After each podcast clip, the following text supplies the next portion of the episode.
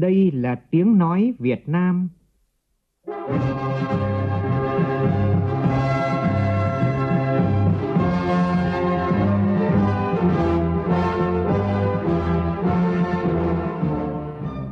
là tiếng nói Việt Nam,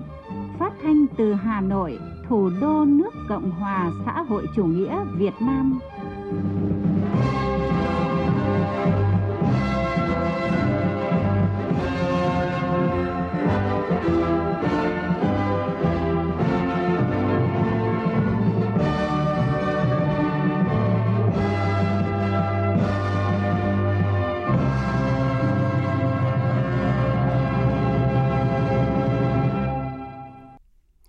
Biên tập viên Duy Quyền xin kính chào quý vị và các bạn. Mời quý vị và các bạn nghe chương trình Thời sự trưa của Đài Tiếng Nói Việt Nam với những nội dung chính sau đây.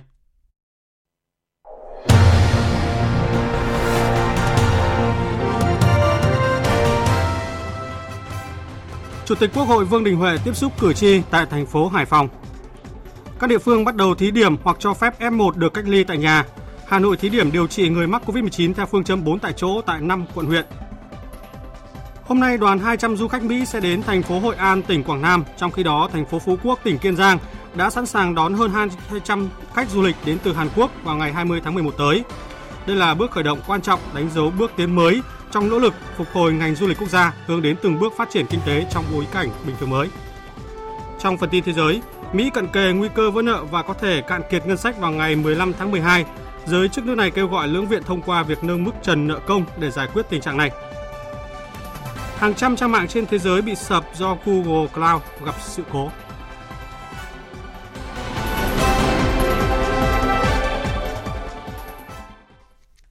Bây giờ là tin chi tiết.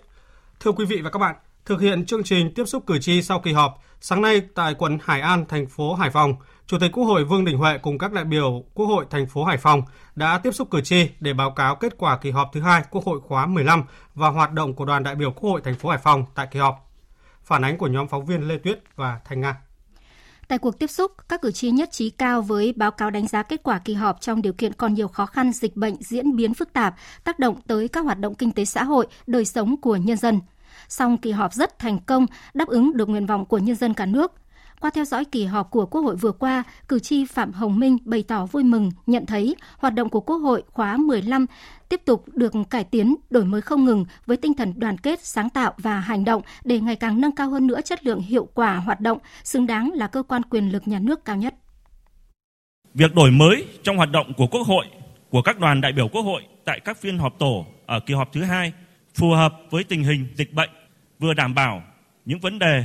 quan tâm của cử tri trả lời chất vấn một cách nghiêm túc, dân chủ lựa chọn những vấn đề mà cử tri, dư luận cả nước quan tâm, tăng cường tranh luận, thẳng thắn chỉ ra những hạn chế yếu kém, làm rõ trách nhiệm và có giải pháp khắc phục. Cử tri và nhân dân cả nước rất ấn tượng và đánh giá cao công tác chuẩn bị nội dung và điều hành của Chủ tịch Quốc hội với sự chân thành, thẳng thắn, nghiêm túc, cầu thị. Chủ tịch Quốc hội đã thể hiện sự quyết tâm và khát vọng mạnh mẽ cùng với các vị đại biểu Quốc hội bàn bạc thông qua nhiều nghị quyết, quyết sách quan trọng để đưa nước đất nước bước vào giai đoạn mới. Theo cử tri Phạm Thành Văn, thành phố Hải Phòng được Bộ Chính trị ra hai nghị quyết chuyên đề, Nghị quyết 32 năm 2015 và Nghị quyết 45 năm 2019 đều định hướng cho Hải Phòng nghiên cứu thực hiện một số cơ chế chính sách đột phá đặc thù. Nghị quyết có ý nghĩa to lớn, tạo động lực, nguồn nhân lực để Hải Phòng phát triển đột phá, xứng đáng là trọng điểm trong tứ giác phát triển của khu vực phía Bắc vì Hải Phòng và vì cả nước.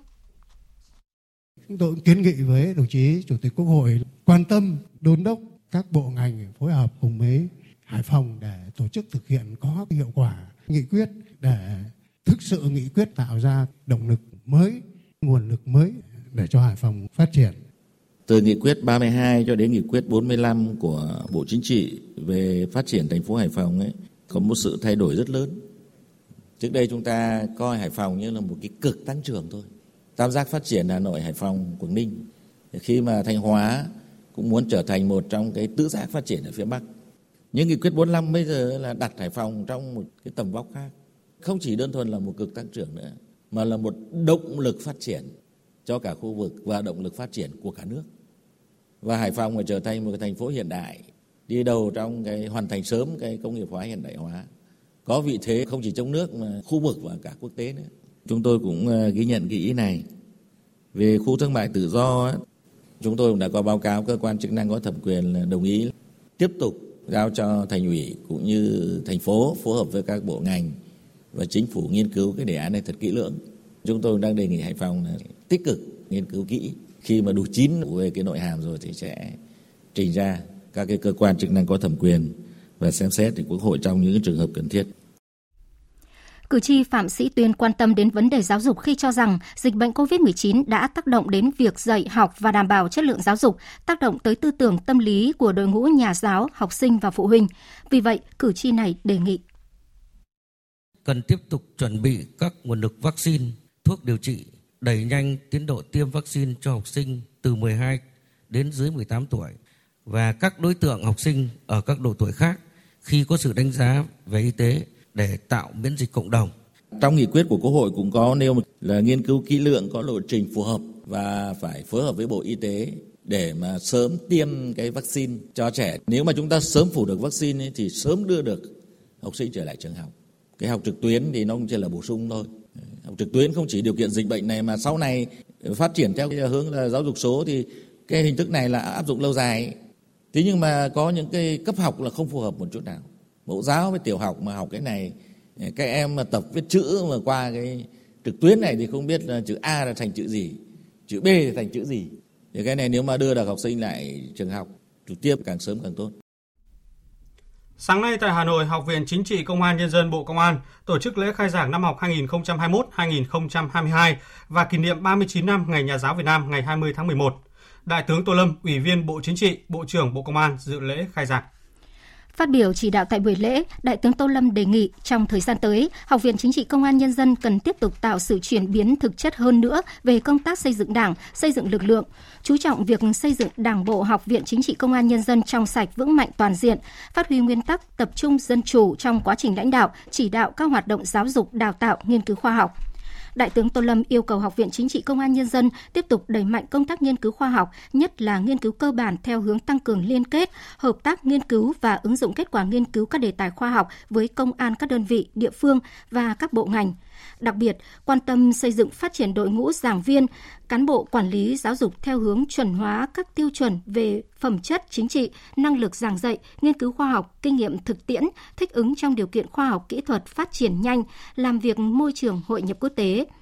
Tại lễ khai mạc, Bộ trưởng Bộ Công an Tô Lâm đã trao cờ thi đua xuất sắc của Bộ Công an tặng tập thể cán bộ Học viện Chính trị Công an Nhân dân, trao huy chương vì an ninh Tổ quốc tặng 12 cá nhân có thành tích xuất sắc. Trước diễn biến phức tạp của đại dịch thiên tai, đòi hỏi các cấp ủy đảng, chính quyền địa phương tỉnh Quảng Ngãi cần chỉ quyết liệt trong chỉ đạo điều hành, thực hiện các giải pháp linh hoạt để phát triển kinh tế xã hội. Đây là phát biểu chỉ đạo sáng nay của Thượng tướng Trần Quang Phương, Ủy viên Trung ương Đảng, Phó Chủ tịch Quốc hội tại kỳ họp thứ 5 Hội đồng Nhân dân tỉnh Quảng Ngãi khóa 13, nhiệm kỳ 2021-2026. Tin của phóng viên Đài Tiếng Nói Việt Nam thường trú tại miền Trung. Kỳ họp thứ 5 Hội đồng Nhân dân tỉnh Quảng Ngãi khóa 13, nhiệm kỳ 2021-2026 vừa khai mạc sáng nay đã tập trung thảo luận thống nhất thông qua 9 nghị quyết cụ thể hóa các quy định của Trung ương, Ban Thường vụ tỉnh ủy, Ban chấp hành Đảng bộ tỉnh vào điều kiện thực tế của địa phương – Tại kỳ họp, Hội đồng nhân dân tỉnh Quảng Ngãi cũng đã thông qua nghị quyết về quy định mức thu học phí năm học 2021-2022 đối với các cơ sở giáo dục mầm non, giáo dục phổ thông, giáo dục thường xuyên công lập trên địa bàn tỉnh. Theo đó, mức thu học phí đối với hình thức học trực tuyến online bằng 75% mức thu học phí của các cơ sở giáo dục công lập trên địa bàn. Tỉnh Quảng Ngãi không thu học phí học kỳ 1 năm học 2021-2022 đối với trẻ em học mẫu giáo, học sinh phổ thông công lập, học viên tại các cơ sở giáo dục thường xuyên công lập trên địa bàn tỉnh. Dự và phát biểu tại kỳ họp này, Thượng tướng Trần Quang Phương, Phó Chủ tịch Quốc hội đánh giá cao những nỗ lực của tỉnh Quảng Ngãi trong thời gian qua trong phát triển kinh tế, an sinh xã hội, Phó Chủ tịch Quốc hội cho rằng địa phương đã có những quyết sách đúng đắn kịp thời giải quyết những vấn đề bức xúc từ thực tiễn, quan tâm giải quyết những vấn đề liên quan đến đời sống an sinh xã hội, ô nhiễm môi trường. Phó Chủ tịch Quốc hội mong muốn địa phương sẽ đạt những kết quả tốt hơn trong thời gian tới. Hy vọng rằng với sự quyết tâm đoàn kết của tập thể lãnh đạo cấp ủy chính quyền các cấp trong tỉnh Quảng Ngãi và sự đồng thuận của người dân, chúng ta sẽ vượt qua khó khăn, đạt được kết quả tích cực trong thời gian tới. Trước tình hình diễn biến phức tạp của đại dịch, thời tiết, dịch bệnh gia súc gia cầm, đòi hỏi cấp ủy đảng, chính quyền các địa phương cần phải quyết tâm, quyết liệt trong chỉ đạo điều hành, có giải pháp linh hoạt với cái mục tiêu hiệu quả hơn để phát triển kinh tế xã hội và phòng chống dịch.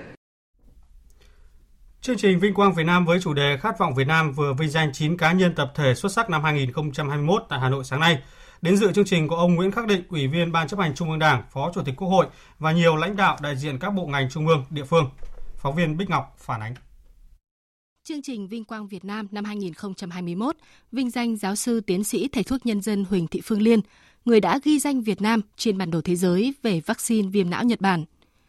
Công nhân kỹ thuật điện Trương Thái Sơn, Tổng công ty Điện lực Thành phố Hồ Chí Minh có gần 30 sáng kiến làm lợi cho ngành điện nhiều tỷ đồng.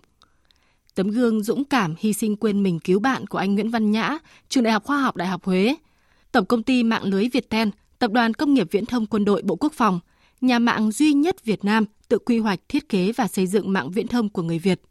Đại học Quốc gia Thành phố Hồ Chí Minh, trung tâm nghiên cứu giảng dạy hàng đầu của đất nước, liên tục góp mặt trong bảng xếp hạng các trường đại học uy tín trên thế giới và khu vực, vân vân. Thượng tá Đào Xuân Vũ, Tổng giám đốc Tổng công ty mạng lưới Viettel bày tỏ,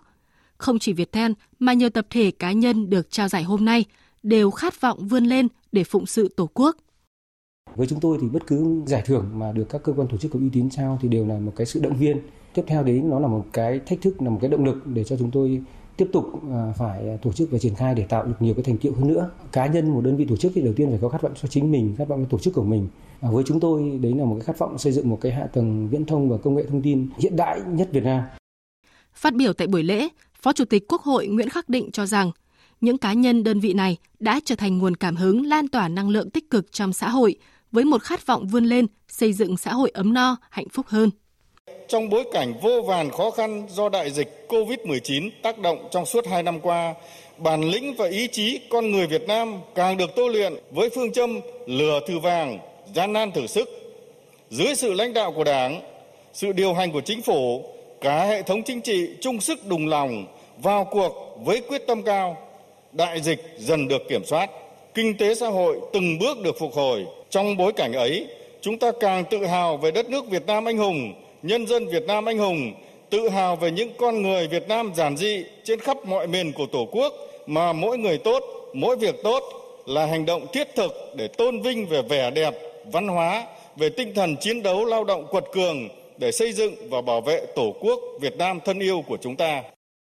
Trải qua 15 lần tổ chức, chương trình Vinh Quang Việt Nam đã tôn vinh 236 tập thể cá nhân có thành tích đặc biệt xuất sắc trên các lĩnh vực của đời sống. Các điển hình được tôn vinh trong chương trình được xã hội thừa nhận rộng rãi, phát huy vai trò tích cực trong đời sống, lan tỏa các giá trị tích cực, đóng góp vào sự nghiệp đổi mới của đất nước. Kỷ niệm 75 năm ngày diễn ra Hội nghị Văn hóa Toàn quốc lần thứ nhất, triển khai thực hiện nghị quyết Đại hội Đảng Toàn quốc lần thứ 13 về lĩnh vực văn hóa. Ban tuyên giáo Trung ương phối hợp với Bộ Văn hóa Thể thao và Du lịch tổ chức triển lãm Văn hóa soi đường cho quốc dân đi. Triển lãm là dịp khẳng định các giá trị văn hóa truyền thống của dân tộc, trách nhiệm bảo vệ, giữ gìn, phát huy giá trị văn hóa của nước ta tới đông đảo người dân, các văn nghệ sĩ. Phản ánh của nhóm phóng viên Phương Thoa và Gia Linh.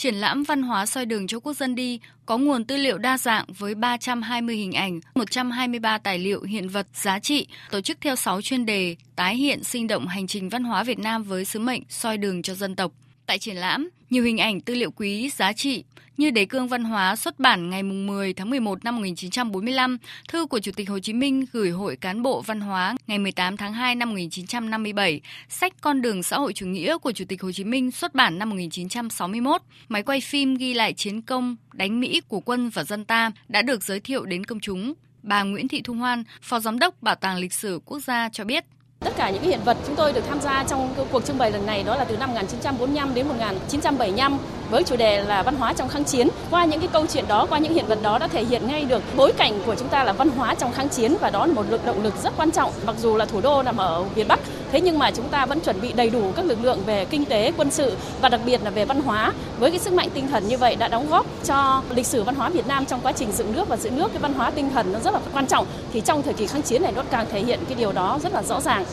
Trong số các hiện vật trưng bày tại triển lãm có đồ dùng, sách, bút của văn nghệ sĩ trong thời kỳ kháng chiến, những hiện vật rất giản dị như là thư của danh họa Tô Ngọc Vân gửi cho Chủ tịch Hồ Chí Minh năm 1951 hay thư của bác gửi các họa sĩ nhân triển lãm hội họa tại chiến khu Việt Bắc. Những bút tích của người trong các văn bản ấy cho thấy sự quan tâm sâu sắc của Chủ tịch Hồ Chí Minh với hoạt động văn hóa, văn nghệ và người luôn đánh giá cao vai trò của những người làm văn hóa, văn nghệ sĩ trong sự nghiệp xây dựng và bảo vệ Tổ quốc. Triển lãm cho thấy hành trình cống hiến của các thế hệ văn nghệ sĩ, trí thức cho dân tộc, thấy được sự quan tâm của Đảng, Bác Hồ đối với sự nghiệp phát triển văn hóa và văn nghệ sĩ. Đây là động lực, cảm hứng để các văn nghệ sĩ tiếp tục cống hiến, sáng tạo, đóng góp, gìn giữ, phát huy văn hóa dân tộc, góp phần hướng công chúng, nhân dân đến những giá trị chân thiện mỹ.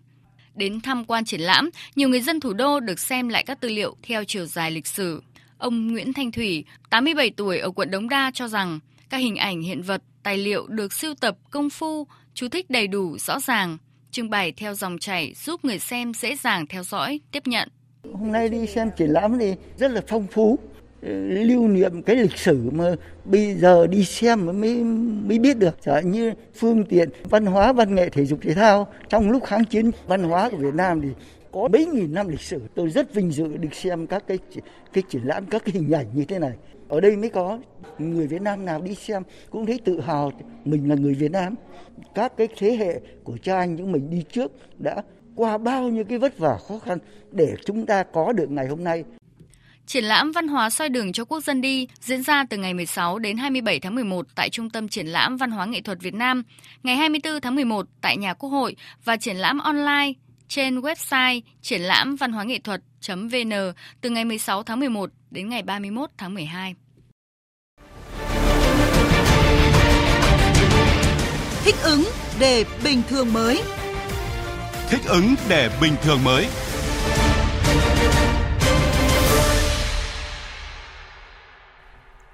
Tại nghị quyết số 141 phiên họp chính phủ chuyên đề tháng 11 năm 2021, Chính phủ cơ bản thống nhất nội dung dự thảo chiến lược tổng thể về phòng chống dịch COVID-19 giai đoạn 2021-2023 do Bộ Y tế trình.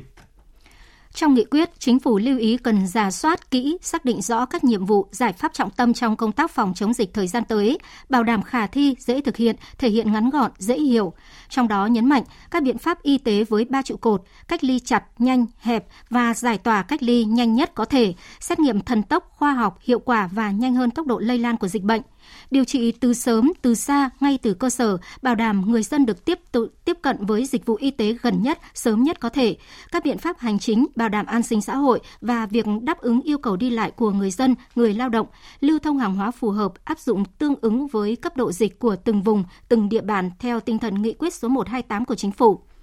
Chính phủ yêu cầu tiếp tục giả soát, xây dựng hoàn thiện các phương án, kế hoạch, kịch bản ứng phó, phòng ngừa, giảm thiểu, khắc phục rủi ro và chuẩn bị sẵn sàng các nguồn lực cần thiết cho phòng chống dịch, sớm có kế hoạch mở cửa trở lại trường học gắn với bảo đảm an toàn dịch bệnh. Nghiên cứu báo cáo cấp có thẩm quyền về việc thành lập quỹ phòng chống dịch COVID-19 trên cơ sở quỹ vaccine phòng dịch COVID-19, tăng cường hợp tác công tư, phát huy vai trò của y tế tư nhân và tăng cường sự phối kết hợp giữa y tế tư nhân và y tế nhà nước trong phòng chống dịch khẩn trương xây dựng trình cấp có thẩm quyền trong năm nay các luật về dược, khám bệnh, chữa bệnh và phòng chống bệnh truyền nhiễm. Chính phủ giao Phó Thủ tướng Chính phủ Vũ Đức Đam chỉ đạo hoàn thiện các dự thảo, tờ trình, báo cáo, chiến lược tổng thể về phòng chống dịch COVID-19 giai đoạn 2021-2023. Từ hôm nay, Hà Nội thí điểm thu dung điều trị bệnh nhân mắc COVID-19 không triệu chứng và triệu chứng nhẹ trên địa bàn xã, phường, thị trấn và thí điểm cách ly F1 tại nhà đối với các trường hợp đủ điều kiện theo quy định. Hà Nội thí điểm thực hiện thu dung điều trị bệnh nhân tại Trung tâm Văn hóa Thể thao, phường Thạch Bàn, quận Long Biên. Trường Trung học cơ sở Tiền Yên, huyện Hoài Đức mới xây dựng chưa bàn giao đón học sinh. Phòng khám đa khoa Minh Phú huyện Sóc Sơn, Trung tâm Giáo dục nghề nghiệp, Giáo dục thường xuyên huyện Thanh Trì và trường mầm non Lê Thanh A, xã Lê Thanh, huyện Mỹ Đức. Thành phố mở rộng cơ sở thu dung điều trị người nhiễm SARS-CoV-2 không triệu chứng và triệu chứng nhẹ tại cấp quận, huyện, thị xã sau thời gian thí điểm – Ngoài ra, thành phố Hà Nội điều chỉnh thời gian thực hiện cách ly tập trung các trường hợp tiếp xúc gần F1 xuống còn 14 ngày. Thành phố tiếp tục duy trì các khu cách ly tập trung F1 tại các quận, huyện, thị xã đã được thành lập hoặc đã giả soát chưa kích hoạt, giả soát và mở rộng các khu cách ly, đảm bảo trang thiết bị hậu cần cho các khu cách ly để sẵn sàng tiếp nhận công dân đến cách ly. thành phố cũng thí điểm thực hiện cách ly F1 tại nhà đối với các trường hợp đủ điều kiện theo quy định của Bộ Y tế và hướng dẫn của Sở Y tế. Hà Nội cũng thực hiện điều chỉnh quy định cách ly, xét nghiệm đối với người từ các tỉnh, thành phố khác đến hoặc về Hà Nội. Cụ thể, đối với người đã tiêm đủ liều vaccine hoặc đã khỏi bệnh đi từ các khu vực nguy cơ rất cao hoặc nguy cơ cao cấp độ 4 và 3 và các tỉnh thành phố có số ca mắc cao như thành phố Hồ Chí Minh, Bình Dương, Long An, Đồng Nai sẽ phải cách ly tại nhà hoặc nơi lưu trú trong vòng 7 ngày theo hướng dẫn của địa phương thay cho tự theo dõi sức khỏe tại nhà xét nghiệm hai lần vào ngày thứ nhất và ngày thứ bảy thay cho chỉ xét nghiệm một lần vào ngày thứ nhất khi đến Hà Nội. Cùng với Hà Nội, hai địa phương là Vĩnh Long và Lâm Đồng cũng vừa cho phép hoặc thí điểm cách ly F1 tại nhà. Trong khi đó, Hậu Giang cũng bắt đầu thí điểm điều trị người mắc COVID-19 tại nhà. Còn tại Tiền Giang, hôm nay địa phương này bắt đầu tiêm vaccine ngừa COVID-19 cho học sinh. Tin của phóng viên Nhật Trường. Tỉnh Tiền Giang đã tiêm phòng vaccine được gần 2 triệu liều cho công dân từ 18 tuổi trở lên, đạt hơn 91% so với tổng số liều do Bộ Y tế phân bổ. Như vậy đến nay, công dân từ 18 trở lên ở Tiền Giang được tiêm mũi 1 là 87%, tiêm đủ 2 mũi đạt gần 45%, đặc biệt tại đơn vị thành phố Mỹ Tho, thị xã Gò Công, thị xã Cái Lậy, huyện Cái Lậy, Gò Công Tây và huyện Tân Phước hoàn thành việc tiêm mũi 1 cho hơn 95% dân số từ 18 tuổi trở lên. Ủy ban nhân tỉnh Tiền Giang chỉ đạo các địa phương phải ráo riết thực hiện rà soát tình hình tiêm vaccine của người dân trên địa bàn và nhu cầu vaccine Ngành y tế khẩn trương tiêm ngay cho những người dân khi đến hạn tiêm mũi 2, đặc biệt là vaccine Sinopharm đều đã hết hạn cả mũi. Đối với vaccine Adala, tranh thủ tiêm mũi 2, sau đó thống kê nhu cầu vaccine mũi 3. Đối với hơn 74.000 liều vaccine Pfizer, các huyện dùng để trả mũi 2 cho người trên 18 tuổi phải chuyển ngay sang sử dụng tiêm cho học sinh từ ngày 17 tháng 11 trong đó chú trọng tiêm từ nhóm tuổi lớn đến nhóm tuổi nhỏ. Việc tiêm vaccine cho học sinh từ 12 đến 18 tuổi tổ chức tại trường học. Riêng địa bàn thành phố Mỹ Tho, Ủy ban nhân tỉnh Tiền Giang giao cho bệnh viện Đa khoa Trung tâm tỉnh tổ chức tiêm vaccine cho ba trường là Trung học phổ thông Nguyễn Đình Chiểu, Trung học phổ thông chuyên Tiền Giang và Trung học phổ thông Trần Hưng Đạo. Ủy ban Nhân dân tỉnh Bình Định vừa có quyết định chấp thuận chủ trương đầu tư nhà máy sản xuất ván MDF, HDF và Ocan Bình Định do công ty cổ phần Lâm nghiệp Kim thành lập làm chủ đầu tư. Tin của phóng viên Thành Long. Nhà máy sản xuất ván MDF, HDF và Ocan Bình Định được xây dựng tại cụm công nghiệp Giao hội, phường Hoài Tân, thị xã Hoài Nhơn, tỉnh Bình Định. Quy mô dự án sản xuất hơn 425.000 mét khối sản phẩm ván gỗ và 180.000 mét khối ván răm OK một năm, tổng vốn đầu tư gần 4.400 tỷ đồng trên diện tích đất 45 ha. Theo kế hoạch, quý một năm tới sẽ khởi công xây dựng nhà máy, quý 4 năm 2023 hoàn thành đưa vào sử dụng dây chuyền sản xuất ván Ocan. Đến quý 2 năm 2025 hoàn thành đưa vào sử dụng dây chuyền sản xuất ván MDF, HDF. Trước đó, ngày 28 tháng 10 năm 2021, Ủy ban dân tỉnh Bình Định ban hành quyết định bổ sung cụm công nghiệp Giao hội, thị xã Hoài Nhơn và quy hoạch phát triển cụm công nghiệp tỉnh Bình Định đến năm 2025, định hướng đến năm 2035. Cụm công nghiệp này có quy mô 65 ha tại khu phố Giao hội 1, phường Hoài Tân, thị xã Hoài Nhơn, tỉnh Bình Định. Các ngành nghề thu đầu tư là chế biến gỗ và sản xuất sản phẩm từ gỗ, một số sản phẩm che nứa, sản phẩm từ rơm rạ và vật liệu tết bện, một số ngành sản xuất hàng tiêu dùng, hàng công nghiệp phụ trợ khác. Trong đó, ưu tiên thu đầu tư các ngành ít gây ô nhiễm môi trường. Ông Phạm Trương, Bí thư thị ủy, Chủ tịch Ủy ban dân thị xã Hoài Nhơn tỉnh Bình Định cho biết. Rất là tự hào một cái vùng mà khó khăn mà có một dự án sản xuất với cái lợi thế ngành kinh tế của thị xã là phát triển về chế biến sâu ngành gỗ. Đây là phát huy cái điều kiện nguyên liệu rừng trồng tại chỗ ở thị xã cũng như khu vực xung quanh và nó chỉ giải quyết rất là nhiều lao động và đây xem là điểm nhấn để mà thu hút đào tạo lao động ở Hoài Nhơn để có việc làm ổn định trong tương lai gần. Nhận lời mời của cơ quan thuế Nhật Bản trong hai ngày hôm qua và hôm nay, đoàn của lãnh đạo Tổng cục Thuế tham gia hội nghị thường niên GSCASTA lần thứ 50. Đây là lần thứ 50 hội nghị cấp cao SGATA thường niên được tổ chức do cơ quan thuế Nhật Bản chủ trì. Theo kế hoạch ban đầu, hội nghị được tổ chức trong năm 2020. Tuy nhiên do tình hình COVID-19 diễn biến phức tạp, hội nghị đã chuyển sang năm 2021 và được tổ chức trực tuyến theo hình thức rút gọn. Hội nghị thường niên cấp cao SGATA lần thứ 50 được tổ chức nhằm cập nhật các vấn đề nổi bật về quản lý thuế trong năm tại từng nước thành viên, trao đổi cách thức liên quan tới vấn đề thuế trong khu vực và quốc tế, quan điểm và phương hướng hợp tác, chia sẻ kinh nghiệm quản lý thuế trong SGATA. Các chủ đề trao đổi cụ thể bao gồm số hóa công tác quản lý thuế, hỗ trợ song phương về thu thuế và cập nhật thông tin về chính sách và quản lý thuế tại các nước thành viên SCATA. Sáng nay, đoàn 200 du khách Mỹ sẽ đến thành phố Hội An, tỉnh Quảng Nam. Đây là những du khách quốc tế đầu tiên đến địa phương kể từ khi dịch COVID-19 bùng phát. Khách quốc tế cam kết tham gia đúng tour khép kín đã được cấp phép, không tự ý rời khỏi khuôn viên khách sạn hoặc địa điểm tham quan trong vòng 7 ngày đầu tiên. Sau khi hoàn thành chương trình du lịch tối thiểu 7 ngày, nếu du khách có nhu cầu ở lại Việt Nam để thăm người thân thì phải đăng ký trước với doanh nghiệp lữ hành để hỗ trợ thủ tục bàn giao khách về địa phương và thực hiện giám sát y tế theo quy định hiện hành. Các bảng quét PC COVID cũng sẽ được lắp đặt tại các chốt cửa ngõ khu vực phố đi bộ để du khách quét mã QR. Đến ngày 18 tháng 11 thì dự kiến Hội An sẽ tiếp tục đón đoàn du khách quốc tế thứ hai với khoảng 220 người. Còn tại Kiên Giang, ngày 20 tháng 11 tới đây, thành phố Phú Quốc cũng sẽ đón đoàn khách du lịch quốc tế đầu tiên của ngành du lịch Việt Nam trong giai đoạn bình thường mới sau gần 2 năm đóng băng do Covid-19. Dự kiến thì 209 du khách Hàn Quốc đến Phú Quốc trên chuyến bay của hãng hàng không Vietjet với hành trình khép kín từ chuyến bay đến địa điểm nghỉ dưỡng, chuỗi hoạt động vui chơi giải trí. Tin cho biết. Đoàn khách là công dân Hàn Quốc trên chuyến bay từ sân bay Incheon Hàn Quốc sẽ nhập cảnh tại cảng hàng không quốc tế Phú Quốc lúc 12 giờ ngày 20 tháng 11 để trải nghiệm chuyến du lịch nghỉ dưỡng tại Vinpearl với hành trình 4 ngày 3 đêm. Sau khi nhập cảnh, du khách sẽ được tiến hành sàng lọc sức khỏe tại sân bay, cài đặt ứng dụng eGovN và PC COVID trước khi di chuyển thẳng về khách sạn. Tất cả các thành viên của đoàn khách này sẽ lưu trú ở khu vực nghỉ dưỡng Vinpearl Resort and Spa Phú Quốc, nơi đã được phép đón khách quốc tế tại khu vực riêng biệt, đảm bảo không tiếp xúc với cộng đồng, không ảnh hưởng đến hoạt động của du khách khác. Trong kỳ nghỉ 4 ngày 3 đêm, khách du lịch sẽ tiến hành test nhanh COVID 2 lần trong ngày đầu và cuối của hành trình được đánh giá là sự kiện mở đầu cho chương trình thí điểm hộ chiếu vaccine tại Phú Quốc nói riêng và Việt Nam nói chung. Đây sẽ là bước khởi động quan trọng, đánh dấu bước tiến mới trong nỗ lực phục hồi ngành du lịch quốc gia, hướng đến từng bước mở cửa và phát triển kinh tế trong bối cảnh mới. Thưa quý vị và các bạn, vượt qua 300 tác phẩm của 253 đài phát thanh truyền hình quốc tế và các tập đoàn truyền thông lớn, lần đầu tiên Đài Tiếng Nói Việt Nam đoạt hai giải cao nhất của Hiệp hội Phát thanh Truyền hình Châu Á Thái Bình Dương ABU năm 2021. Lễ trao giải sẽ diễn ra vào lúc 13 giờ 15 phút chiều nay. Tin của phóng viên Hồ Điệp.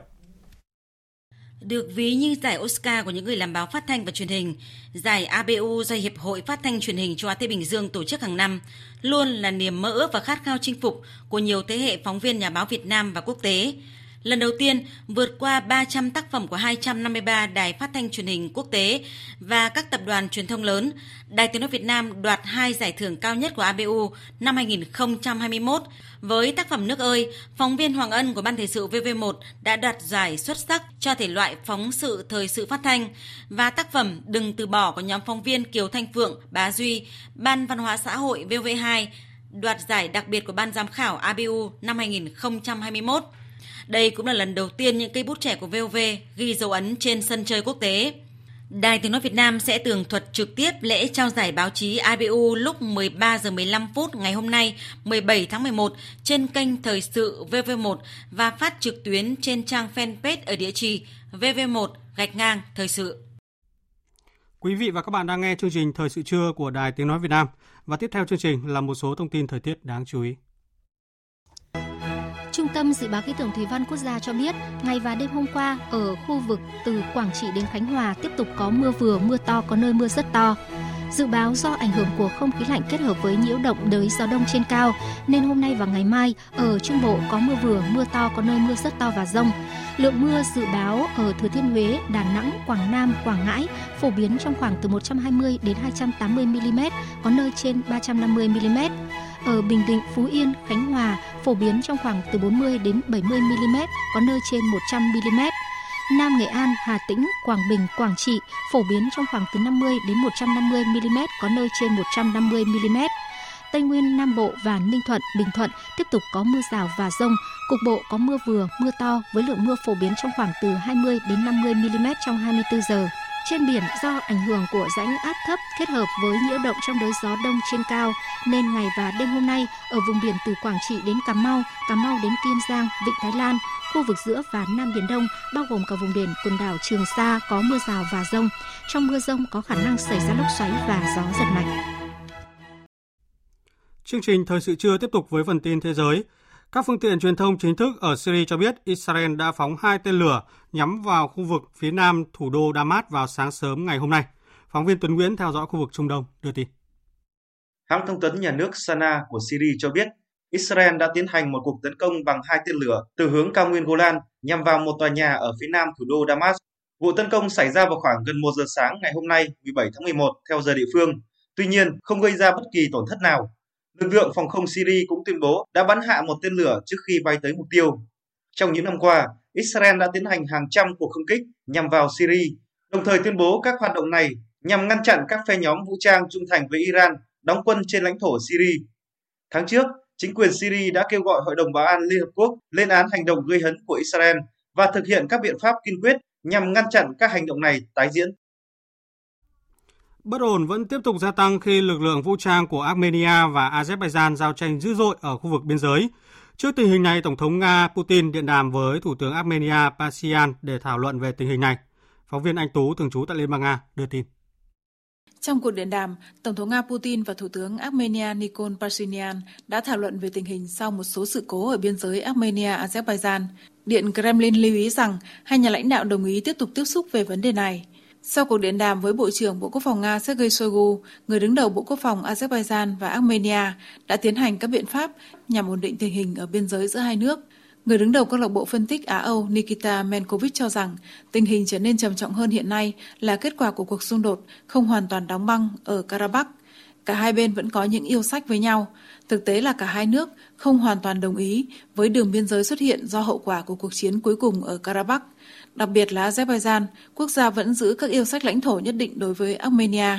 Theo chuyên gia Nikita, sẽ mất một thời gian rất dài cho công tác gìn giữ hòa bình và ngoại giao của Moscow để loại trừ những sự cố như vậy trong tương lai.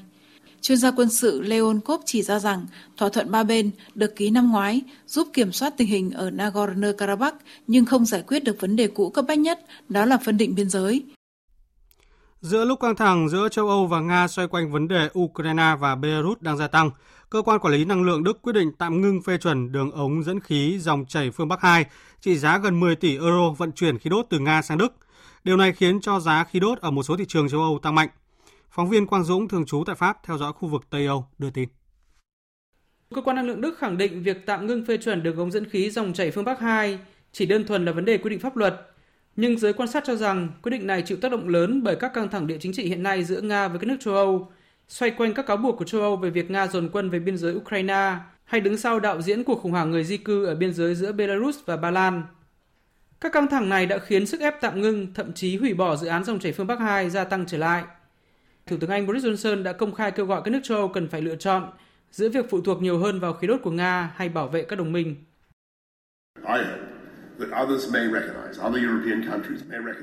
Tôi hy vọng rằng các nước châu Âu khác có thể nhận ra rằng họ sắp phải lựa chọn giữa việc phụ thuộc nhiều nữa vào khí đốt đến từ đường ống dẫn khí khổng lồ của Nga hay việc đứng về phía Ukraine và bảo vệ hòa bình ổn định tại khu vực. Dự án đường ống dẫn khí dòng chảy phương Bắc 2 trị giá gần 10 tỷ euro được các công ty của Nga và một số nước châu Âu thực hiện từ nhiều năm qua và đã hoàn tất, sẵn sàng đi vào vận hành. Đường ống này được đặt dưới lòng biển Baltic và sẽ vận chuyển khí đốt thẳng từ Nga sang Đức, mà không đi qua quốc gia trung chuyển chính trước đây là Ukraine. Việc cơ quan năng lượng Đức tạm ngưng phê chuẩn đường ống dẫn khí dòng chảy phương Bắc 2 đã ngay lập tức khiến giá khí đốt tại một số thị trường châu Âu tăng mạnh, do lo ngại châu Âu sẽ thiếu khí đốt để sưởi ấm trong mùa đông năm nay. Chính phủ Mỹ đang cận kề nguy cơ vỡ nợ và có thể cạn kiệt ngân sách vào ngày 15 tháng 12 tới. Bộ trưởng Tài chính Mỹ Janet Yellen kêu gọi các nghị sĩ lưỡng viện Quốc hội nước này nâng mức trần nợ công để tránh kịch bản chính phủ vỡ nợ.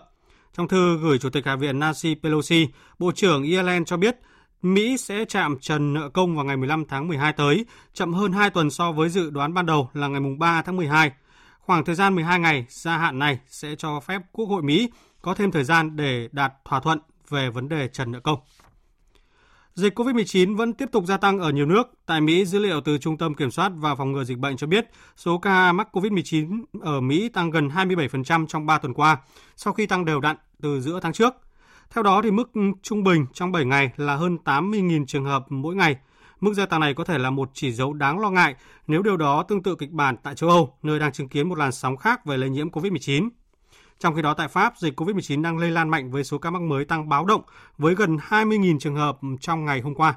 Phóng viên Mạnh Hà, thường trú Đài Tiếng Nói Việt Nam tại Pháp, thông tin. Hôm qua, Pháp ghi nhận 19.778 ca mắc COVID-19 mới, tăng gần gấp đôi so với con số trung bình hơn 11.000 ca một ngày trong vòng một tuần trước đó. Đây cũng là con số cao nhất ghi nhận được kể từ cuối tháng 8. Mặc dù tỷ lệ lây nhiễm COVID-19 đang tăng mạnh, nhưng người phát ngôn chính phủ Pháp, ông Gabriel Attal nhấn mạnh tình hình dịch tại Pháp chưa nghiêm trọng như các quốc gia láng giềng Hiện tại thì Pháp chưa tính tới khả năng tái phong tỏa. Như trong đợt hè vừa qua, số ca nhiễm tăng rất cao, nhưng nước Pháp vẫn đứng vững nhờ có chiến dịch tiêm vaccine. Do đó, điều quan trọng là phải tiếp tục chiến dịch tiêm phòng vaccine, tạo miễn dịch nhờ tiêm vaccine. và những người đủ điều kiện đăng ký cần đi tiêm mũi vaccine tăng cường. Bộ Y tế Pháp cho biết cũng đang theo dõi chặt chẽ biến thể virus SARS-CoV-2 mới có tên gọi B.1.640 mới được phát hiện tại tỉnh Finisterre thuộc vùng Creta phía tây nước Pháp. Theo thông tin ban đầu, biến thể mới này có nguồn gốc từ Togo và bệnh nhân số 0 tại Pháp được xác định bị lây nhiễm sau khi trở về từ châu Phi. Biến thể này hiện cũng đã được phát hiện tại Anh, Italia, Hà Lan và Thụy Sĩ. Hàng trăm trang mạng lớn hiển thị lỗi 404 lốt file sau khi nền tảng điện toán đám mây Google Cloud gặp sự cố. Sự cố này đã ảnh hưởng đến Google, Facebook, Instagram, Snapchat, Discord, Spotify, TikTok cũng như các trang thương mại điện tử như Target, Etsy, Shopify và Home Depot cùng nhiều trang mạng khác. Ngoài ra thì Amazon, Amazon Website Service và Cloudflare cũng bị ảnh hưởng.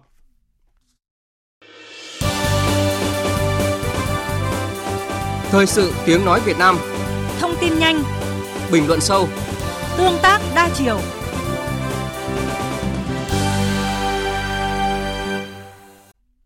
Quý vị và các bạn đang nghe chương trình Thời sự trưa của Đài Tiếng Nói Việt Nam. Thưa quý vị và các bạn, tỉnh Sơn La hiện có 3 tôn giáo với khoảng 26.000 tín đồ Phật tử đang tham gia sinh hoạt.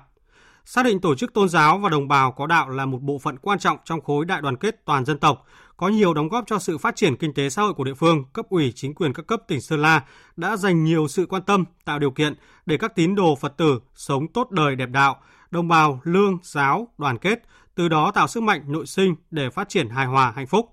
Hướng tới Ngày hội Đại đoàn kết toàn dân tộc năm 2021, nhóm phóng viên Xuân Thọ và Thu Thùy, thường trú khu vực Tây Bắc có bài viết Bà con lương giáo ở Sơn La đoàn kết, sống tốt đời đẹp đạo. Mời quý vị và các bạn cùng nghe. Cày sâu quá, đâu đâu. Anh Vừa A Anh, một tín đồ đạo tin lành ở bản Hua Ngáy, xã Phá Lông, huyện Thuận Châu, tỉnh Sơn La, luôn tích cực lao động sản xuất, sống chan hòa, đoàn kết, giúp đỡ bà con trong bản, trong xã phát triển kinh tế. Anh xác định dù là lương giáo hay có tôn giáo nào thì bản thân anh và gia đình vẫn luôn chấp hành nghiêm túc các quy ước, hương ước của bản, của xã mà các gia đình đã tham gia bàn thảo và ký cam kết thực hiện cái đấy thì luôn luôn phải tuân theo phải à, chấp hành. Ví dụ như là chính phủ kêu gọi đóng góp covid 19 thì anh em mình à, điểm nhóm cũng phải à, chi một phần nào ấy để ủng hộ. Kể cả theo đạo hay không thì vẫn luôn đoàn kết với nhau giúp đỡ nhau phát triển chung sức chung lòng xây dựng bản mình phát triển. Còn ở bản Nậm Luông, xã Trường Chăn, huyện Mai Sơn, Sơn La có 42 hộ, gần 200 nhân khẩu thì có 23 hộ có đạo. Ông Vừa A Rủa, bí thư tri bộ bản Nậm Luông cho biết, cả chi bộ có 4 đảng viên thì có hai người theo đạo. Suốt thời gian qua, mỗi đảng viên trong tri bộ luôn phát huy tinh thần tiền phong, gương mẫu trong các lĩnh vực của đời sống xã hội, nhất là trong việc chấp hành các chủ trương, chính sách của Đảng, pháp luật của nhà nước, cùng nhau đoàn kết xây dựng đời sống văn hóa mới và tích cực chuyển đổi cơ cấu cây trồng từ các loại cây lâu năm kém hiệu quả sang trồng mía, cây ăn quả cho thu nhập cao hơn. Từ đó, đời sống người dân ngày càng được cải thiện và nâng cao. Trước đây, gần như cả bản thuộc diện hộ nghèo, thì nay số thuộc diện nghèo đa chiều chỉ còn 20 hộ. Đảng viên trong chi bộ họp thì vẫn thường xuyên tuyên truyền là không được tuyên truyền đạo trái phép này rồi lại phải chấp hành tốt các cái chủ trương của nhà nước sống ờ, đoàn kết và phát triển. Xã Triềng Chăn có gần 1.500 hộ, hơn 7.000 nhân khẩu, trong đó có hơn 140 hộ với gần 730 nhân khẩu, chủ yếu là đồng bào Mông có đạo. Theo ông Lò Văn Hải, bí thư đảng ủy xã Triềng Chăn, thời gian qua, đồng bào lương giáo trên địa bàn luôn sống hòa thuận trên tinh thần đoàn kết vì sự phát triển. Hàng tháng là xã là tổ chức giao ban với bí thư tri bộ trưởng bản và các ban ngành đoàn thể cũng vậy từ mặt trận cho đến đoàn thanh niên phụ nữ thì mỗi tháng ra ban một lần triển khai đến cho các bí thư tri bộ trưởng bản và các tổ chức hội về họp dân tuyên truyền vận động đảng viên quần chúng nhân dân chấp hành mọi chủ trương chính sách của Đảng, pháp luật của nhà nước và hướng ước quy ước của bản đề ra. Đồng bào theo tôn giáo, không theo tôn giáo thì luôn đoàn kết phát triển toàn huyện Mai Sơn hiện có hơn 4.400 tín đồ ở 20 xã thị trấn có tôn giáo. Đến nay, có 6 điểm nhóm đạo tin lành ở huyện đã được cấp giấy chứng nhận sinh hoạt tập trung. Ông Hà Văn Bình, Phó Bí thư Thường trực huyện ủy Mai Sơn cho biết, công tác phát triển đảng nói chung, phát triển đảng ở vùng đồng bào có đạo là một trong 19 chỉ tiêu mà Đại hội Đảng bộ huyện lần thứ 20, nhiệm kỳ 2020-2025 đã đề ra. Riêng đạo công giáo đến nay đã phát triển được 6 đảng viên. Huyện Mai Sơn hiện nay có 31 tín đồ tôn giáo đã được kết nạp đảng viên. Các đảng viên chấp hành theo các quy định của tổ chức đảng. Theo ông Nguyễn Thanh Tịnh, Phó Giám đốc Sở Nội vụ tỉnh Sơn La, toàn tỉnh hiện có khoảng 26.000 nhân khẩu có tin đạo, bao gồm đạo Phật, đạo tin lành và đạo công giáo. Thời gian qua, hoạt động tôn giáo dân tộc trên địa bàn đối mặt với không ít khó khăn do trình độ nhận thức của người dân vùng sâu, vùng xa còn hạn chế. Việc triển khai chính sách pháp luật về tôn giáo còn một số bất cập do hoạt động tôn giáo trên địa bàn chủ yếu là tự phát, số chức sắc tự phong hoạt động không ổn định, chưa hình thành tổ chức rõ ràng, vân vân. Tuy nhiên, những đề xuất kiến nghị chính đáng, hợp pháp của đồng bào theo đạo luôn được cấp ủy, chính quyền các cấp ở tỉnh quan tâm, chỉ đạo, giải quyết kịp thời, nên không phát sinh điểm nóng, bà con sống đoàn kết, tốt đời đẹp đạo. Kinh nghiệm của Sơn La là cả hệ thống chính trị vào cuộc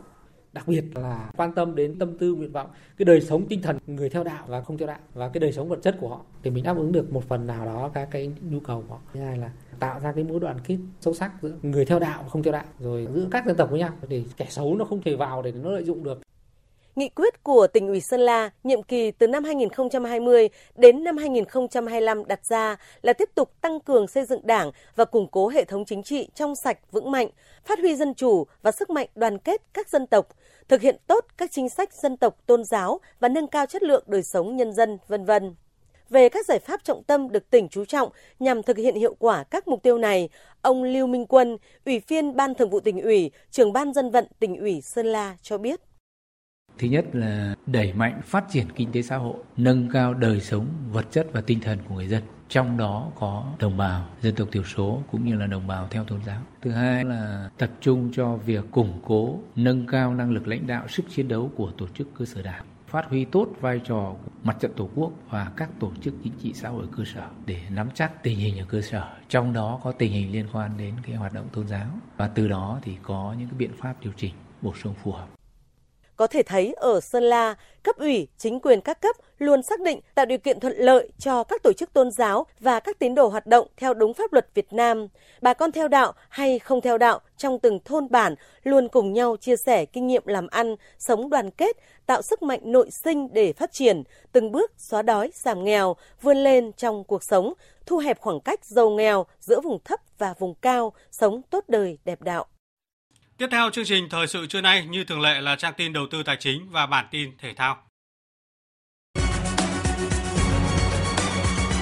Trang tin đầu tư tài chính. Thưa quý vị và các bạn, tại thị trường thành phố Hồ Chí Minh lúc hơn 11 giờ trưa nay, vàng miếng SJC được công ty vàng bạc đá quý Sài Gòn niêm yết ở mức mua vào là 61 triệu 300 nghìn đồng một lượng và bán ra 62 triệu 100 nghìn đồng một lượng, tăng mạnh tới 1 triệu đồng một lượng so với giá mở cửa sáng qua. Tại thị trường Hà Nội, giá vàng dòng Thăng Long được công ty Bảo Tín Minh Châu niêm yết ở mức mua vào là 53 triệu 290 000 đồng một lượng và bán ra là 53 triệu 990 000 đồng một lượng. Trên thị trường tiền tệ, tỷ giá trung tâm được Ngân hàng Nhà nước công bố áp dụng cho hôm nay là 23.114 đồng đổi một đô la Mỹ, tăng 7 đồng so với hôm qua. Trong khi đó, giá đô la tại các ngân hàng thương mại sáng nay không có nhiều biến động. Ba ngân hàng Vietcombank, Vietinbank và BIDV không điều chỉnh tỷ giá, vẫn đang niêm yết ở mức mua vào là 22.550 đồng và bán ra là 22.750 đồng một đô la Mỹ.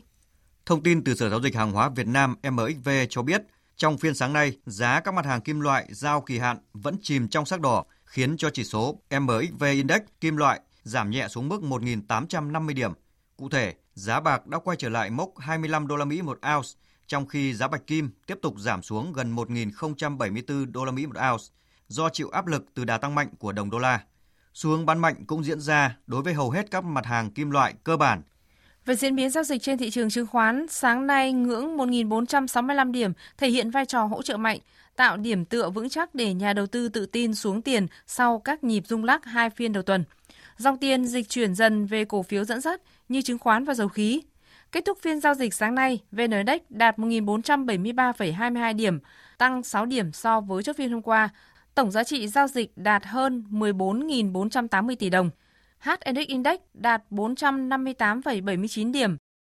Thưa quý vị và các bạn, giải trình tại phiên chất vấn của Quốc hội tuần trước về dư địa giảm lãi suất nhằm hỗ trợ cho người dân, doanh nghiệp bị ảnh hưởng bởi dịch COVID-19, Thống đốc Ngân hàng Nhà nước Nguyễn Thị Hồng cho biết, thời gian qua, Ngân hàng Nhà nước là một trong các bộ ngành vào cuộc rất trách nhiệm, nhưng dư địa giảm thêm lãi suất trong thời gian tới là rất khó khăn.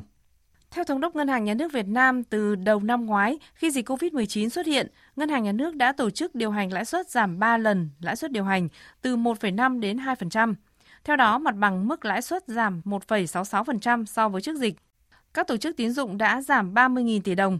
Bên cạnh đó, hệ thống ngân hàng giảm các loại phí với mức giảm hơn 2.000 tỷ đồng cho khách hàng. Tuy nhiên, chuyên gia tài chính ngân hàng Nguyễn Thị Mùi nhìn nhận. Một câu hỏi đặt ra là thị trường chứng khoán rất là sôi động trong khi mà người dân thì nguồn tiền thì cũng không thực sự lớn. Tiền nó ở đâu nó chạy thị trường chứng khoán thì đây cũng là câu hỏi để đặt ra để chúng ta xem xét vấn đề này. Thế thì trong cái bối cảnh như vậy thì tôi nghĩ rằng là rất cần ngành ngân hàng điều chỉnh chính sách lãi suất, phải linh hoạt và giảm sâu nữa để hỗ trợ chi phí tài chính của doanh nghiệp trong bối cảnh mà doanh nghiệp chủ yếu kinh doanh dựa vốn ngân hàng. Nhưng cũng có chuyên gia ngân hàng nhìn nhận dư địa của chính sách tiền tệ không còn nhiều khi đặt trong điều kiện ưu tiên đảm bảo ổn định vĩ mô, kiểm soát lạm phát và đảm bảo an toàn bền vững hệ thống tổ chức tín dụng. Hiện lãi suất đã ở mức thấp trong vòng 20 năm. Áp lực lạm phát vẫn luôn tiềm ẩn trong điều kiện áp lực lạm phát toàn cầu gia tăng, nợ xấu gia tăng, nhất là nửa cuối năm 2022 khi mà các quy định về cơ cấu lại thời hạn trả nợ theo thông tư 14 hết hiệu lực. Tiến sĩ Cấn Văn Lực, chuyên gia kinh tế trưởng Ngân hàng BIDV đánh giá.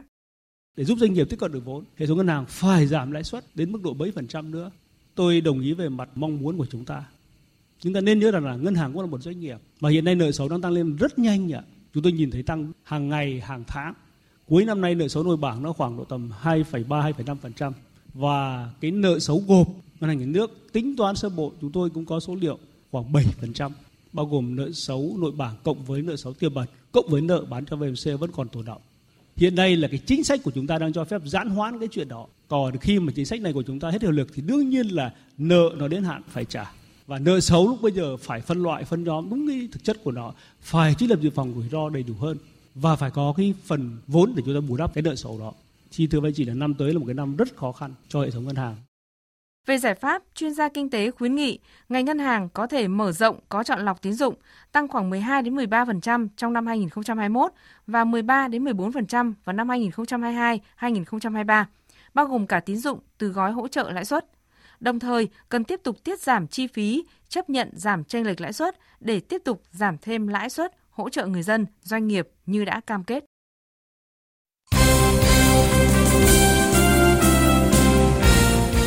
Quý vị và các bạn, dự cuộc họp báo sau trận đấu tối qua trên sân Mỹ Đình, huấn luyện viên đội tuyển Ả Rập Xê Út liên tục nhắc đến sự khó khăn, còn huấn luyện viên Park Hang-seo tiếc nuối khi tuyển Việt Nam chưa ghi được bàn thắng trên sân nhà tại vòng loại cuối World Cup 2022, đồng thời đánh giá các học trò đã tốt dần lên qua từng trận đấu. Nói về việc liên tục xảy ra những tình huống va chạm xô sát nhỏ trên sân, huấn luyện viên Everona cho rằng cả hai đội đều mong muốn chiến thắng nên việc có nhiều thẻ phạt là chuyện có thể xảy ra bởi tất cả các cầu thủ ra sân chiến đấu vì mục tiêu của toàn đội. Theo ông Rana, so với trận lượt đi thì trận đấu này, đội tuyển Ả Rập Xê Út gặp nhiều khó khăn hơn, trong đó khoảng thời gian 10 phút cuối trận chính là thời điểm khó khăn nhất. I just would like to say congratulations to the Vietnam team because they are doing a Tôi muốn chúc mừng đội tuyển Việt Nam vì đội tuyển Việt Nam ngày hôm nay đã làm rất là tốt. Đội tuyển Việt Nam đến giờ chưa thể có điểm là bởi vì đây là một bảng đấu rất khó. Tuy nhiên thì đội tuyển Việt Nam có tổ chức tốt và các cầu thủ đều là những cầu thủ nguy hiểm và là một đội bóng khó chơi. So it's always a team difficult to play. Về phần mình, huấn luyện viên Park Hang-seo bày tỏ. Sau thì không đội ghim một cố vũ lên từ tôi nghĩ là nếu mà ông ờ, huấn luyện viên Saudi mà ông có cái lời khen như thế thì tôi nghĩ thực ra cũng đó chỉ là lời ờ, khen ngợi thôi. chúng ta thấy là bây giờ đã 6 trận thua rồi nhưng mà mỗi trận thì các cầu thủ cũng đã thể hiện được cái tinh thần là họ không từ bỏ. thì chắc chắn là 6 trận thua thì tôi nghĩ là cái tâm lý của các cầu thủ rất là nặng nề tôi cũng đã cố gắng để tạo ra một cái bầu không khí để làm thế nào cho các cầu thủ relax. Họ cảm thấy là thoải mái. Mặc dù 6 trận thua nhưng mà tôi nghĩ là cái hình ảnh của họ những cái hình ảnh không từ bỏ vẫn quyết chiến để tìm từng điểm một. Với tư cách là huấn luyện viên thì tôi rất cảm ơn họ. Vị chiến lược gia người Hàn Quốc cũng nhấn mạnh rằng năng lực của cầu thủ được cải thiện, khả năng thích ứng được tôi luyện chính là tiền đề cho tương lai. Mặc dù là chúng ta thua 0-1, chúng ta cũng có các cái trận thua liên tiếp, nhưng các cầu thủ cũng đang dần dần tìm lại sự tự tin của mình và cái năng lực của họ cũng đang tốt lên. Tôi tin chắc chắn vào điều đó. Chúng ta cũng biết rằng là khi mà chúng ta thi đấu với các cái đội mà trình độ cao ở cái top đầu của khu vực châu Á đó, thì tôi thấy đấy là năng lực của các cá nhân đó, họ cũng sẽ tăng lên. Họ cũng thích ứng dần với các cái trận đấu như vậy. Trong thời gian sắp tới thì đội của chúng ta sẽ đi à, tập huấn ở địa phương và tôi nghĩ rằng là những cái trải nghiệm như vậy những kinh nghiệm như vậy sẽ giúp ích cho các cầu thủ để phát huy cái năng lực trong cái giải đấu AFF sắp tới. Cũng trong khuôn khổ lượt trận thứ 6 bảng B, Nhật Bản thắng chủ nhà Oman 1-0 còn Trung Quốc cầm hòa Australia một đều. Lúc này, Nhật Bản đã leo lên đứng thứ nhì bảng B với 12 điểm, kém Ả Rập Xê Út 4 điểm và hơn Australia 1 điểm đội cuối bảng Việt Nam vẫn chưa thể có được điểm số đầu tiên. Ngoài ra, việc để thua tới 6 trận liên tiếp ở vòng loại cuối World Cup khiến đội tuyển Việt Nam gần như chắc chắn sẽ rớt khỏi top 100 trên bảng xếp hạng FIFA cập nhật vào cuối tháng này. Trong khi đó, tại vòng loại World Cup khu vực châu Âu dạng sáng nay, tuyển Hà Lan đã vượt qua đối thủ chính là Na Uy 2-0 để kết thúc bảng G với vị trí thứ nhất. Chiến thắng này giúp cơn lốc màu da cam chính thức đoạt vé tới World Cup 2022, một sự trở lại đáng nhớ ở đấu trường danh giá nhất thế giới khi Hà Lan đã vắng mặt ở World Cup 2018 trên đất Nga. Sau 6 tháng nghỉ thi đấu, giải Futsal HD Bank vô địch quốc gia 2021 đã khởi tranh giai đoạn lượt về. Dù diễn ra trong bối cảnh khó khăn, vừa phòng chống dịch, vừa thi đấu nhưng các đội bóng tham dự vẫn rất hào hứng. Nhà thi đấu Thái Sơn Nam Thành phố Hồ Chí Minh không đón khán giả vì công tác phòng dịch, nhưng không thể vì thế mà không khí các trận đấu trở nên trầm lắng. Sau nhiều tháng chỉ tập luyện trực tuyến và mới tập nặng lại một tháng nay, nên hầu hết các huấn luyện viên đều khuyên các học trò cần cẩn thận khi trở lại thi đấu. Tuy nhiên có thể thấy các trận đấu ở lượt trận vừa qua đều diễn ra sôi động, bởi đối với các cầu thủ, được ra sân là điều vui nhất. Đội trưởng Phạm Trương Hoài Nam, câu lạc bộ Jebit Sài Gòn và đội trưởng Khổng Đinh Hùng, câu lạc bộ Sahaco chia sẻ. Ban tổ chức cũng đã rất là khó khăn để mà xin phép để tổ chức lại giải đấu cho nên là ờ, vì cái chung và được thi đấu thì là đã cũng là một niềm hạnh phúc đối với tất cả các đội bóng.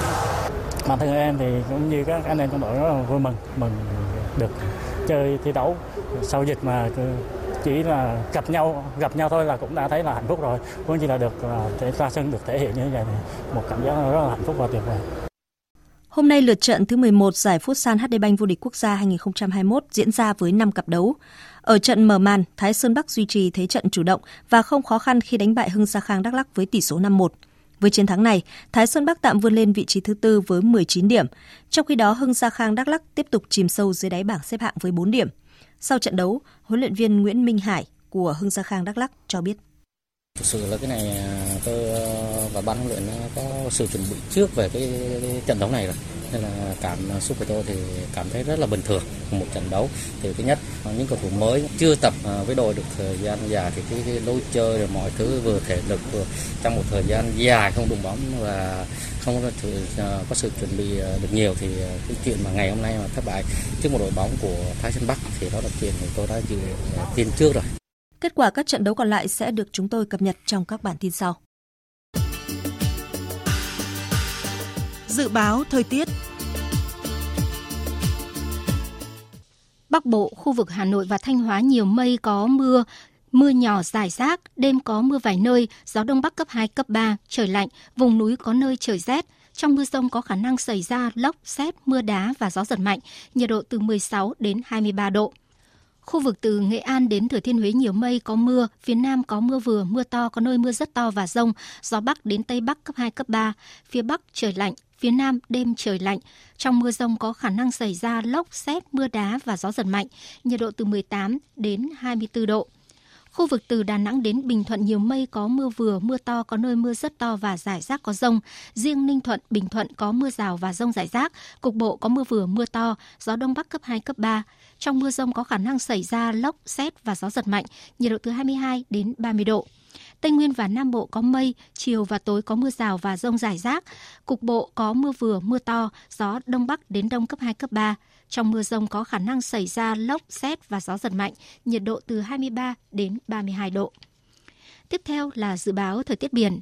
Vịnh Bắc Bộ có mưa rào rải rác và có nơi có rông ở ven bờ. Trong mưa rông có khả năng xảy ra lốc xoáy. Tầm nhìn xa trên 10 km, giảm xuống từ 4 đến 10 km trong mưa, gió Đông Bắc cấp 6, giật cấp 7, biển động. Vùng biển từ Quảng Trị đến Quảng Ngãi có mưa rào và rải rác có rông. Trong mưa rông có khả năng xảy ra lốc xoáy. Tầm nhìn xa trên 10 km, giảm xuống từ 4 đến 10 km trong mưa, gió Đông Bắc cấp 5. Riêng phía Bắc có lúc cấp 6, giật cấp 7, biển động. Vùng biển từ Bình Định đến Ninh Thuận, vùng biển từ Bình Thuận đến Cà Mau và từ Cà Mau đến Kiên Giang có mưa rào và rông rải rác. Trong mưa rông có khả năng xảy ra lốc xoáy và gió giật mạnh. Tầm nhìn xa trên 10 km, giảm xuống từ 4 đến 10 km trong mưa, gió Đông Bắc cấp 4, cấp 5. Khu vực Biển Đông, khu vực quần đảo Trường Sa, tỉnh Khánh Hòa và Vịnh Thái Lan có mưa rào, rải rác và có nơi có rông. Trong mưa rông có khả năng xảy ra lốc xoáy và gió giật mạnh. Tầm nhìn xa từ 4 đến 10 km, gió Đông cấp 4.